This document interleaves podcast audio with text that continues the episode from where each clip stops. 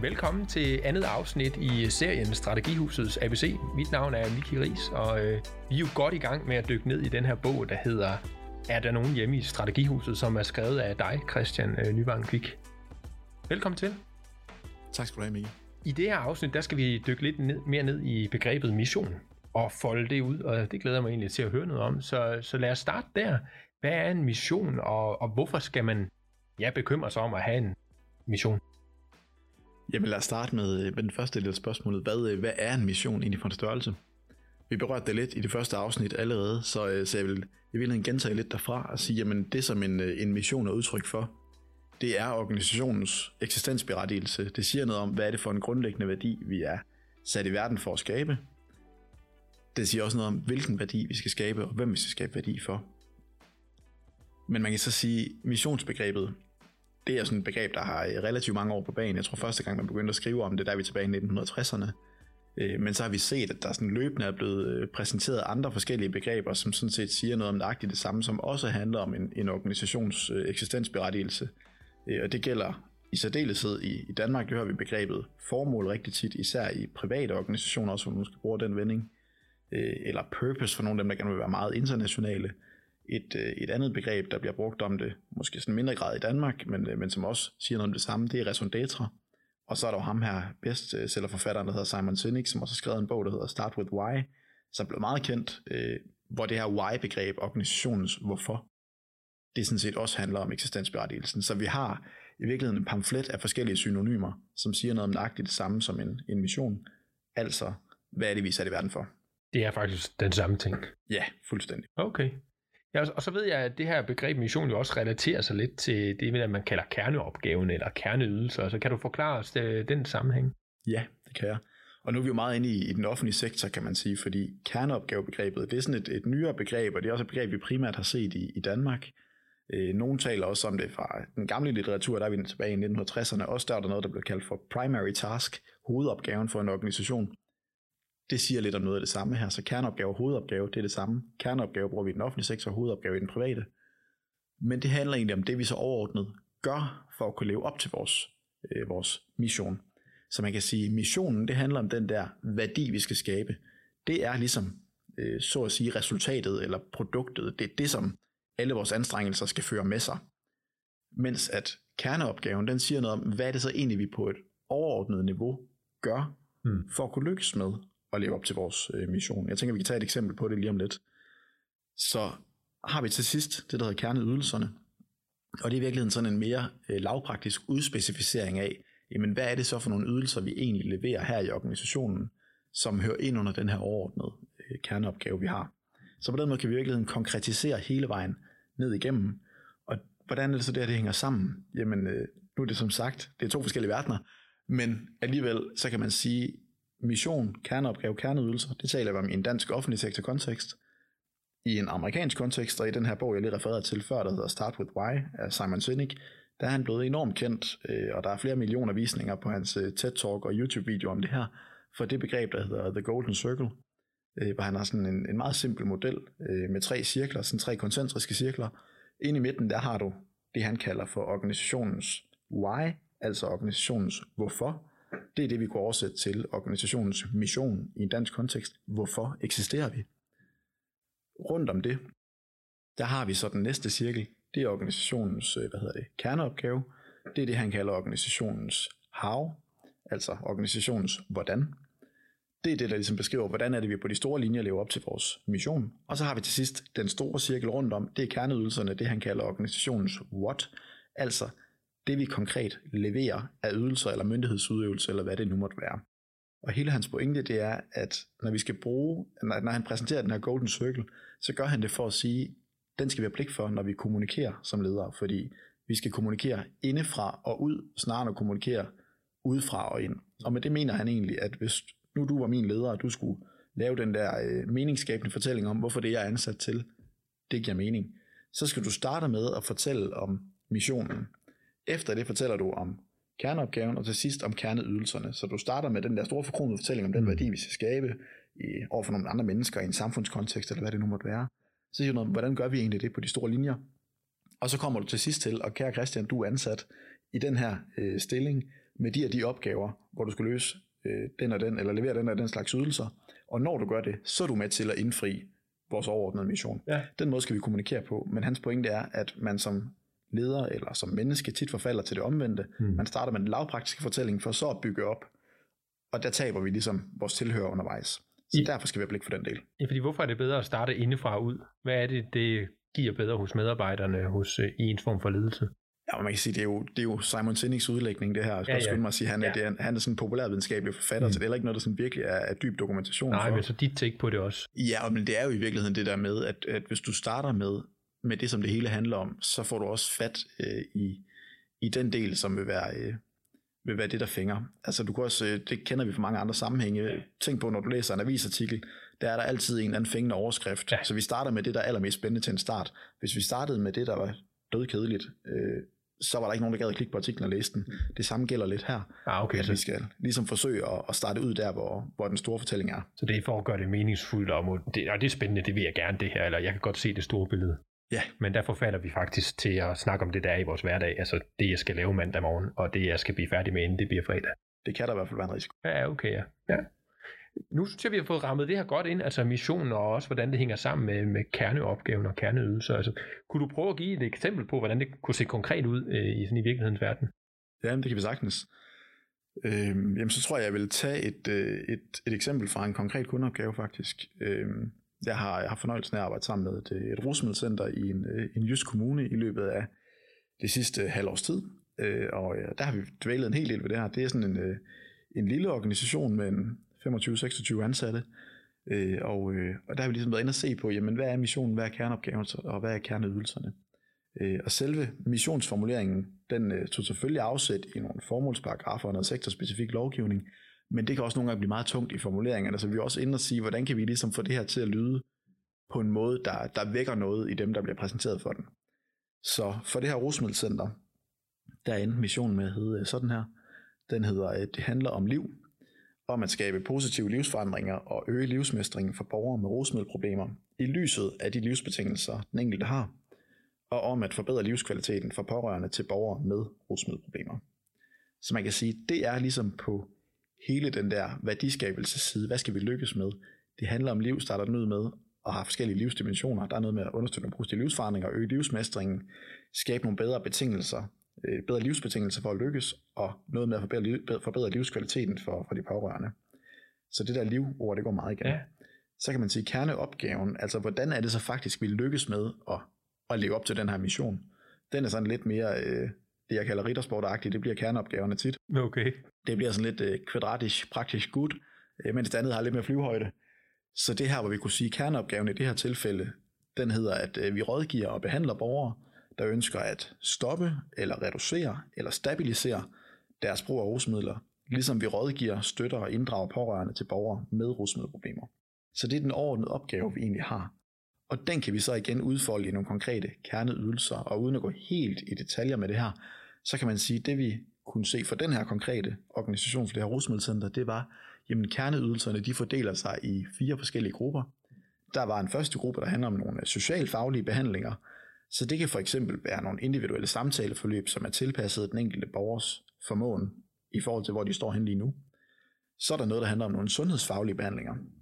Det kunne være sådan nogle øh, ambulante afrusningsforløb eksempelvis, eller det kunne være substitutionsbehandling, at hvis du har et øh, hårdt misbrug af øh, hårde, hårde stoffer, jamen så kan det være, at vi substituerer med noget, der er lidt mildere, øh, for at prøve at, at reducere det i en periode. Så er det det, som, øh, som falder under den kategori, de kalder for familieorienteret behandling. Så det er her, hvor vi i virkeligheden siger, at vi har nogle pårørende til borgere med et øh, problematisk brug af rusmidler, som bliver inddraget direkte i borgerens behandlingsforløb. Og så har man til sidst det, de kalder for tilbud til pårørende til borgere med brug af, af rusmidler. Så det kunne være øh, for eksempel en børnefamilie, hvor far eller mor de drikker for meget, jamen så laver man faktisk nogle rådgivende samtaler eller nogle gruppeforløb til, til børn og unge, der er i en familie, hvor der er et, et misbrug. Så det er jo de fire typer kerneydelser, de havde her. Og på den måde hænger det hele ligesom sammen. Ja. Ja, jeg bliver sådan opmærksom på, at selvom det her det er jo en branche, jeg ikke ved noget som helst om, så har du lige på få minutter sådan kunne forklare mig, hvad er det, der er deres kerneopgave, hvad er det, de står på mål for, hvad er det, de vil lykkes med. Så, så det er faktisk også det, en mission kan. Vi, vi skærer ind, vi fokuserer, det er det her, hvis vi nu skulle vælge, vælge til og vælge fra, så det er det her, vi aldrig kommer til at vælge fra. fuldstændig rigtigt, og på den måde kan man også sige, at der er, der er to, det kan vi måske vende tilbage til om lidt, Mm. men to forklaringer på, hvorfor skal vi egentlig have en, en mission. Jamen, kom endelig med det. Ja. Ja, og man kan sige, at den ene har vi allerede berørt lidt, altså det er det, der handler om, om det meningsskabende. Altså det her med, at vi i virkeligheden siger, jamen det som en mission, den kan, det er, at den kan være med til at tilføre mening til det arbejde, vi, øh, vi udøver. Øh, det er også adresseret forskellige steder. Øh, der findes et utal af forskningsstudier, som ligesom viser, jamen der er en tydelig sammenhæng imellem det at have en klart kommunikeret øh, og tydelig mission, og så medarbejdernes oplevelse af, i hvilken grad øh, arbejdet det opleves som meningsfuldt. Der er der en tydelig sammenhæng, så jo tydeligere mission, jamen, og jo mere velkommunikeret den er, desto højere øh, oplevelse har medarbejderne også af, at arbejdet det er meningsfuldt. Mm. Og vi har også set det i populær øh, litteraturen mange forskellige steder. Seneste Morten Albæks seneste bog, der skriver han blandt andet også om, øh, om det her. Men samtidig så oplever jeg også, det er vigtigt lige sådan at nuancere det her med, hvordan er det, den der mening opstår. Øh, for man kan sige, at den der meningsfuldhed, den kan opstå på to forskellige måder. Den ene, det er den, de fleste nok kan genkende til. Det er sådan ud fra den der synlige positive forskel, at når jeg ligesom er med til at gøre en forskel for den der øh, borger, som har en øh, rosmælproblematik, og vedkommende udviser en taknemmelighed, eller måske også bare kan se, jamen, det kan godt være, at vedkommende ikke siger tak, eller på anden vis er taknemmelig, men jeg kan jo se, at personens livskvalitet er blevet betragteligt forbedret, fordi det her rosmælproblem, det er blevet håndteret, eller blevet reduceret på en eller anden vis. Jeg var med til at gøre en forskel, får man en følelse af, og sådan noget. Præcis, ja. Det er den ene, øh, og så man kan sige, det beror meget på sådan en logik, hvis vi skulle sætte os i sådan en øh, rosmel-medarbejders øh, ståsted, så vil det være den der logik, der kører for det indre, som, sidder, som ligesom siger, jamen når jeg bidrager til vores mission, som handler om det her med at skabe bedre livsbetingelser og øge livskvaliteten for de borgere, der har rosmel-problematikker, mm. så kan jeg se den her konkrete forskel, jeg gør, og det giver mig den der varme følelse indeni, øh, når, når jeg bliver opmærksom på, øh, på den forskel, jeg gør, eller jeg oplever den taknemmelighed for min indsats. Det er den ene. Den anden, som er totalt underbelyst, øh, og som jeg i virkeligheden synes burde have meget mere opmærksomhed, den er lidt mere indadrettet, men den handler om at få bekræftet sit eget foretrukne selvbillede. Så man kan sige, det handler om, øh, det er meget en sådan identitetsteori. Det handler om, hvem er det egentlig grundlæggende, jeg mener, jeg er, og kan jeg få bekræftet det selvbillede via mit arbejde. Så det, der ligesom sker her, det er, jamen oplevelsen af, at jeg som rusmiddel medarbejder er med til at gøre en forskel for den her borger. Det kunne ligge op til sådan en, en logik, der kører for det indre hos hos rusmiddelmedarbejderen, der hedder, jamen når jeg bidrager til den her mission, så giver det mig den her rare, varme fornemmelse indeni, som ligesom bekræfter mig i, at jeg er sådan en person, der kærer mig om andre, der yder omsorg for andre, der er prosocial og altruistisk og ønsker at gøre en forskel til det bedre for andre mennesker. Og det handler jo i virkeligheden om, når man også skal finde ud af, hvad vi har brugt mit arbejdsliv på, og hvordan kan jeg også være sikker på, at jeg ikke på mit, øh, sådan, nu svinger jeg mig helt op på de høje klinger, men på mit dødsleje ligger og fortryder, at jeg har prioriteret øh, mit arbejdsliv, som jeg nu engang har. Så skal man jo finde ud af, kan jeg få bekræftet mit foretrukne selvbillede med det, jeg laver, øh, og tilbage til, det her det kunne være logikken for en rosmedmedarbejder, for øh, en, der brænder for salg eksempelvis, jamen så kan det være, at øh, det at stå i en butik øh, og sælge forskellige produkter, det kunne bekræfte billedet af, jeg er sådan en rigtig handelsmand. Jeg er sådan en, der virkelig kan få den gode handel til at ske eksempelvis. Hvis det er det billede, man har sig selv, og man gerne vil have det bekræftet, så er det måske snarere sådan et job, man skal være i. Så den der, synes jeg er rigtig, rigtig ja. vigtig. Ja, og når du siger, det er underbelyst, altså hvorfor er det underbelyst, eller hvad er problemet med, at det er underbelyst, at vi også fokuserer på, at det er jo faktisk også what's in it for me, og det er min, en fortælling om, hvem jeg er, når jeg går på arbejde? Jamen, når jeg siger det er underbelyst, så er det i virkeligheden mere, fordi den første del, det der sådan prosociale taknemmelighedsaspekt, at øh, jeg ser den positive forskel, jeg gør, og det er nogle andre, der måske også gør mig opmærksom på, det findes der tonsvis af, af studier om.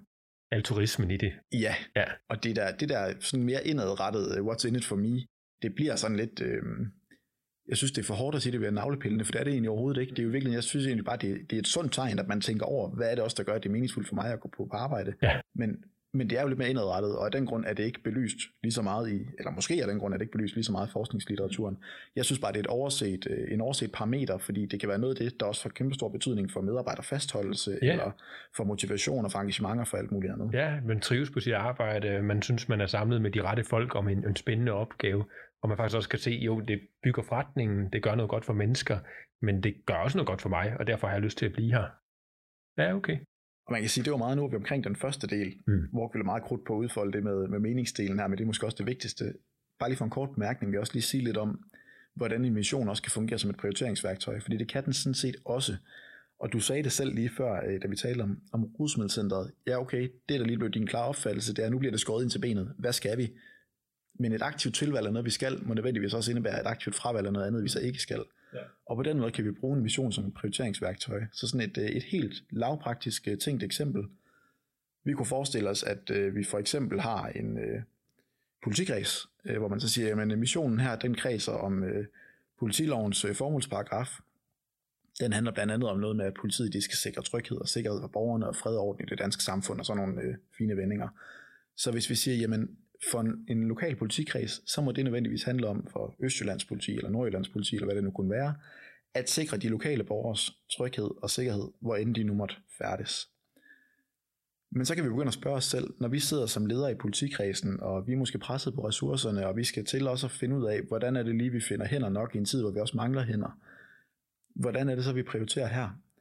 Øh, og hvad for nogle medarbejdergoder skal de forskellige parter egentlig have? Så noget som øh, muligheden for styrketræning i arbejdstiden. Skal det være noget, vi forventer vores betjente, de gør uden for arbejdstid, eller er det noget, de faktisk får øh, lov til at gøre i arbejdstiden?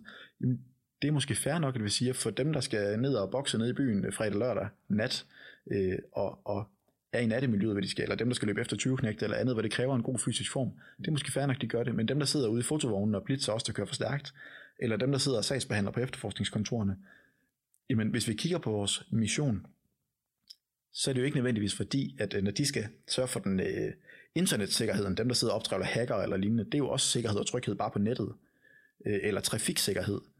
Det er en anden form for tryg, tryghed og sikkerhed, vi taler mm. om her, som ikke kræver god fysisk form, sammenlignet med fysisk øh, sikkerhed og tryghed, som vil gøre sig gældende i, i nattemiljøet for eksempel. Så på den måde kan vi også bruge missionen til at prioritere og sige, den her medarbejdergruppe må gerne få det her medarbejdergruppe, de andre må ikke. Ja. Øh, eller i hvert fald have nogle velovervejede refleksioner om, øh, hvorfor det så måtte forholde sig sådan. Ja, lige præcis. Jeg ved ikke, om I jer, der lytter med derhjemme, men altså, jeg er overbevist. Ja, selvfølgelig skal vi have en mission, fordi det er det, der gør det meningsfuldt på at gå på arbejde. Vi kan samles om en fælles mening, men også fordi det faktisk kan hjælpe os med at prioritere i den der lidt vilde og travle hverdag. Er det den ene vej eller den anden vej? Er det det her projekt eller det det her? Det kan man faktisk også bruge øh, missionen til. Så, så mit næste spørgsmål er, Christian, hvorfor skal man så bruge så meget tid på at, at få formuleret sådan en, en missions... Øh, ja, befaling eller en missionsbeskrivelse. Hvorfor kan jeg ikke bare sætte mig ned og beskrive den? For jeg ved jo godt som leder i en organisation, hvad det er, jeg står på mål for, og hvad det er, jeg ønsker.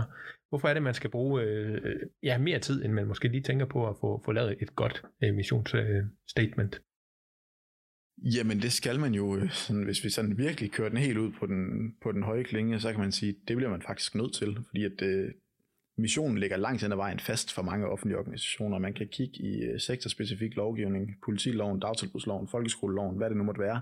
Alle de her love har det, der hedder en formålsparagraf.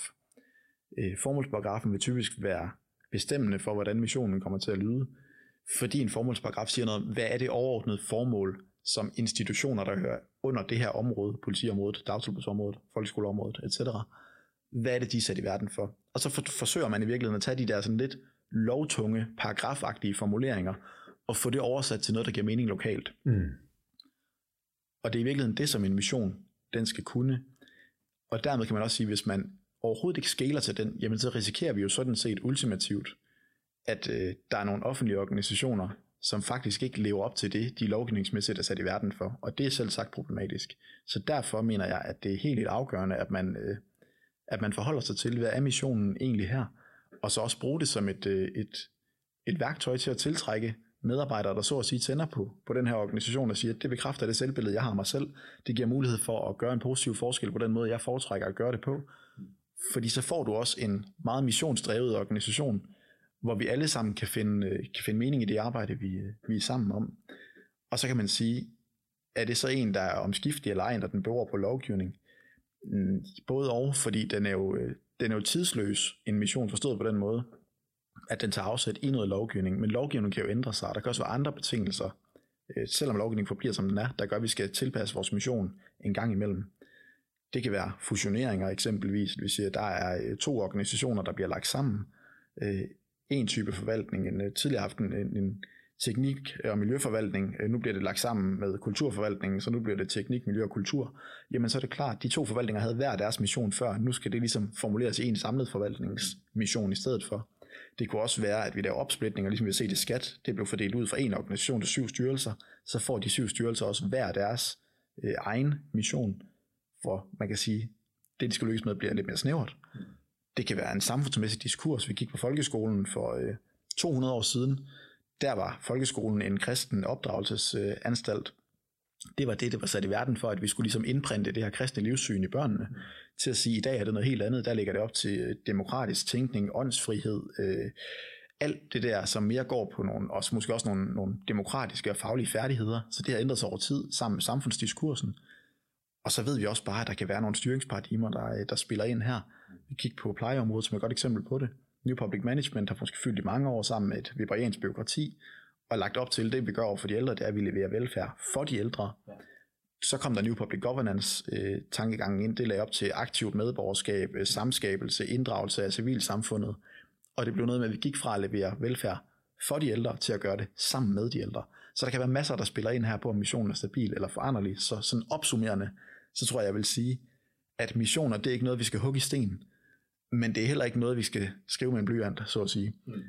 Fordi hvis vi går og ændrer for hyppigt på vores øh, mission, så bliver det heller ikke længere en, øh, en sand mission, så bliver det lidt mere bare sådan et, øh, et modfænomen. Mm. Så vi skal holde fast i den, men vi skal også give den et løbende eftersyn, hvor vi tjekker op på, at det stadigvæk den rette i lyset af de forskellige betingelser, vi talte om lige før. Ja. Så det kan rodfæste sig, at man virkelig kan kære sig om den og, og lære den og have den tæt på, men så skal den selvfølgelig også være, være realistisk og aktuel, så vi laver nogle små øh, gen, gensyn eller eftersyn i forhold til den. Lige præcis. Så hvis jeg lige skal prøve at opsummere på det, som jeg har hørt dig sige, Christian, så har vi været inde på, at en øh, mission, det også bliver kaldet et purpose, et formål, et why og en raison d'être. Og det skal man ikke lade sig forvirre af, fordi det er egentlig den samme ting. Yes. Derudover så har vi øh, kigget på, at øh, missionen det er et udtryk for organisationens eksistensberettigelse. Hvad er fundamentet? Hvad er det for en værdi, vi skal skabe?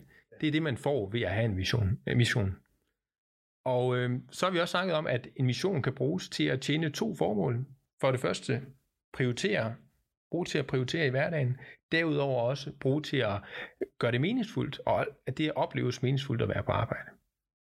Og sidst men ikke mindst, så har vi også snakket lidt om det her med, hvordan er det, vi undgår, at det bare bliver luftige sætninger. Og det undgår vi ved at dykke ned i kerneopgaven, og også være bevidste om, at det hænger sammen med kerneydelserne.